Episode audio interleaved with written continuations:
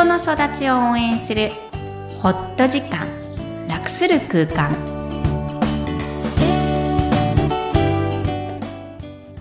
皆さんこんにちは、小ラボの岡田です。こんにちは。クロスのみきこです。ダジャハオ。Hi everyone. みーこさんよろしくお願いします。お願いします。もう7月も最終週ですね。7月大好きなんでね、うん悲しいですね。もうんですね夏が終わっちゃうかのような私は気分なんですけど。まだ7月なんですけどね。そうですね。はい始まったばかりですね。はい。皆さんは夏の合宿って行かれました？ああ、夏の合宿ですよね。うんあの、大学の時にテニス部だったので、テニス合宿行きましたね。うん、うん毎年？毎年ですね。はい。そこそこでで、まあ大学生なんで、はいまあ楽しんで、ね、テニスもやるんですけど、もちろん夜花火やったりとか、うんいろいろやったりとかして楽しんでた一週間だったないと思いますね。すごいね。じゃあその時からずっとテニスが続いてるんですね。まあ、社会人になって一時期辞めてましたけどね。うん、やっぱり好きなんですね。そうですね、スポーツとしては。ええその当時にやってたことをまだやってるものがない。あ、そうなんですか。うん。ね、大学からですからうね。んうんいいですね。ずっと持ち続ける趣味。趣味、はい。って考えるとやっぱり夏にうん。力をかけたいのって、こう、将来的にも思い出にというか、うん。一生影響を与えるものになりやすいうーん。なるほど。って思ってい。て、はい。ウキウキするんですよね。夏は。うん。だから合宿こそね、なんか、いつもの習い事より子供たちに行きなさいって感じで、あ、じゃあどこか行かれるんですか？そうなんです。実は明日からバイオリンの合宿に長女のお付き合い、はい先週は、うんえー次女がスケートの合宿に行っていました。ね娘さんの合宿に一そう。自分が行ってるかのようにワクワクして、もっとね、なんか行っとけばよかったなって自分が思うのんですで、ね。ひたすらプールに、市民プールに通ってっただけとか、そんな感じに地味に過ごしてた夏。特に日本に帰ってきてから地味なんですよね。あ、そうなんですね。そう、だから。じゃあもっと楽しんでおきたかったっていうので、そうそう今、娘さんと一緒に。そうそう行ってるんですねそうです。えー長野に行ってきます。はい。はい。では本日のメインテーマですが、今回は将来の夢というテーマなんですが、はい、どういった内容でしょうか？えーここ最近感情の怒りとか、うんうんあの、重いテーマも続いてきたので、久しぶりにイメージ力と想像力に働きをかける書き出しワークをしたいと思います。はい。じゃあね、その書き出しワークをする前に、インスピレーション、皆さんのインスピレーションに働きかけるために、うん。えー大人になった現在、はい。あなたへの将来の夢は何ですか？っていうのが今日のテーマです。なるほど。私たち二人がう、んそれぞれ、えー、忌憚なくう、ん正直、うんうん。大人になった今あなたが将来の夢は何ですかと聞かれてっていうのを、えー、交互にね、うんうん。ちょっと紹介し,、てみようと思います。まずはい岡田さんからどうぞ。もうちょっとこのビジネスを大きくしたいなっていうのは思いがありますね。そういう希望ね。はい。夢に行きましょう。それさ、夢聞いてさ、こう、なんかこう、いいですね。イメージ力とか想像力が、ワクワクワクってはならない表現の仕方なので、言い換えまし言いょう。換えます。はい、はい夢にしてください。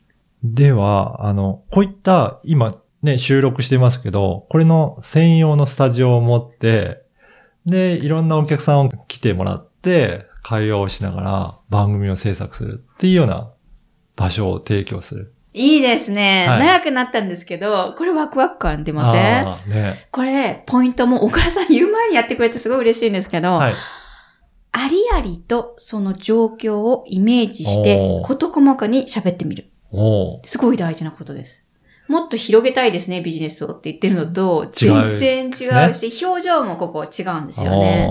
いいですね。その後どうなるの、その後、うん。あの、いろんな人とやっぱり出会って、いろんな人の話を聞きたいなと思うので、そういった人が増えていけばいいかなと思いますね。うーん。うん。で、自分がメインじゃなくてもいいので、うんそう言ってやってる人、うんで、スタッフを見守るような立場でいけたらいいかな見と思います。守りたいんだよね。そうなんですね。いつも出るんだよね、見守りたいっていうのが。うん。あの、主役じゃなくていいんですよ。主役が実は嫌なんだよね。はい そうそう、表からねそう。はい。はい。見守ってると、はいどんな気持ちが湧いてくるんですか、見守ってると、どうだろうな。自分は安心するかな。あ、そうなんだ。うん。落ち着く、そっちの方が。じゃあこれを、こう、ミキコと誰かが違う人が本当は喋ってて、はいそれをあっちの部屋から見てるっていうのはが、よくあるレコーディングの、はいをやりたいんでしょ？そうですね。うん。そうすると安心するのね。は安い。心。なんだろうな。うん。そっちの方が、ポジションの方が落ち着くんですよね。落ち着きたいのね。うんオッケーオッケー。うん落ち着く場所が、ああ、俯瞰して見てるんだ。そっちの方ですね。だからう、全体を把握しながら、し指示を出すような方が、うん。落ち着く落場所ね。ち着く場所ですね。それいいですね。自分の落ち着く場所、安全な場所って言うんですけど、うんがどこかっていうのが、事前に想定できてるっていうのは、はい。そこに行けるからね。うん。いいですね。はい。はい。じゃあ、みきこさんはいかがですか？もうこれ何度も言ってるんですけど、これありありと言わなきゃいけないんだよね。はい今、ちょっと今自分にプレッシャーがかかったんだけど、はい。うんと、ニューヨークで自分で部屋を借りて生活している。そして、えっ、と、日本人帰国子女、これから日本に帰る子たちのカウンセリングをしたり、えっ、と、親、うん海外生活で不安な方の、うんやっぱり日本、対日本人になるのかな、うんあ、対アジア人でもいいと思ってるんですけど、の、もちろん心理的仕事をしながら、実は本当は何がしたいんだろうっていつも思ってるんですけど、うーん、講座とか、うん。やっぱりこう、20人レベルのう、ん。こう、連続の、えーっと、コミュニティ？うん。講座に来て何かを得て帰っていくっていうシステムうを、んうん、ニューヨそれをニュークでやりたい。ーヨークなんですね。自分がパワーをもらえるからなんですけどね。じゃあ、ある程度1対1よりも人数を集めて、その前で話をしてるっていうのがイメージですかね。イメージですあだけど一発もんじゃ嫌なの。ーうん。うん。継続してっていうのが大きいですね。それを生き生きしてる中で、たまに3人の娘が特会引っかえ、泊まらして、泊まらしてって言ってくるっていうのが超理想。いいですね。はいはそこにこう、すぐ大人になるとね、うん財力はどうしようとか、うんうんそんな制限があるかじゃあ日本の生活はどうするのかってなって、じゃあ親はどうするのい。かとか、あるとは思うんですけど、はい単体の自分っていう素直なうん。心と、うんワクワク感がそこに出てくるかっていうのを、えー2分、うん。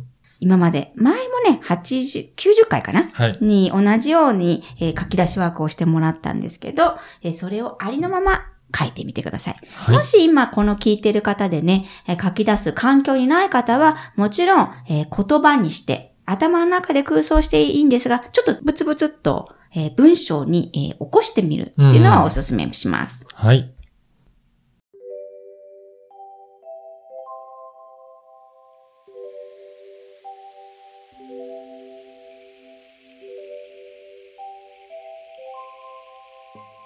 thank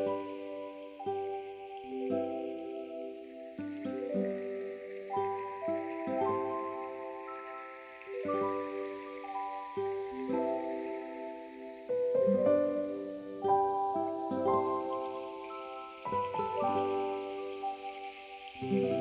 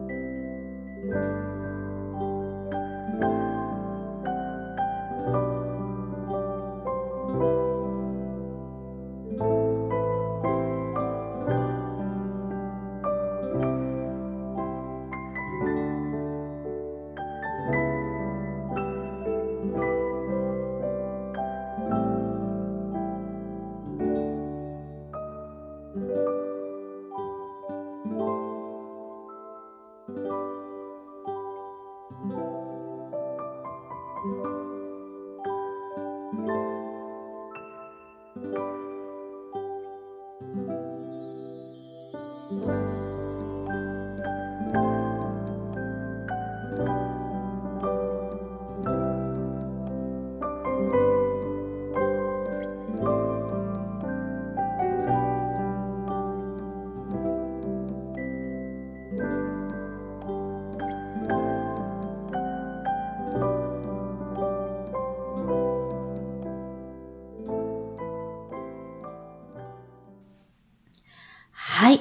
では、ありありしたイメージができましたでしょうか？そうできたとして、皆さん、自分の気持ちは今どんな感じがしていますか？普段のあなたと違うかどうか、ぜひ感じてみてください。それでは本日のポイントをお願いします。はい。夢があること、夢を語ること、これは大人にとってもとっても大事な行為です。えー、心の健康のみならず、実質上の豊かさが生まれてくる可能性が高いんですよね。えー、夢を語っている人を想像してください。表情が暗い人はいません。す、べ、てポジティブな肯定感に満ちているはずです。えー、肯定感は自分で作れます。え信じる力が必要ですね。今日も皆さんにできることはいっぱいあります。いろんな気持ちにありがとう。ポッドキャストを確実にお届けするために、購読ボタンを押して登録をお願いします。みきこさんありがとうございました。ありがとうございました。バイバイ。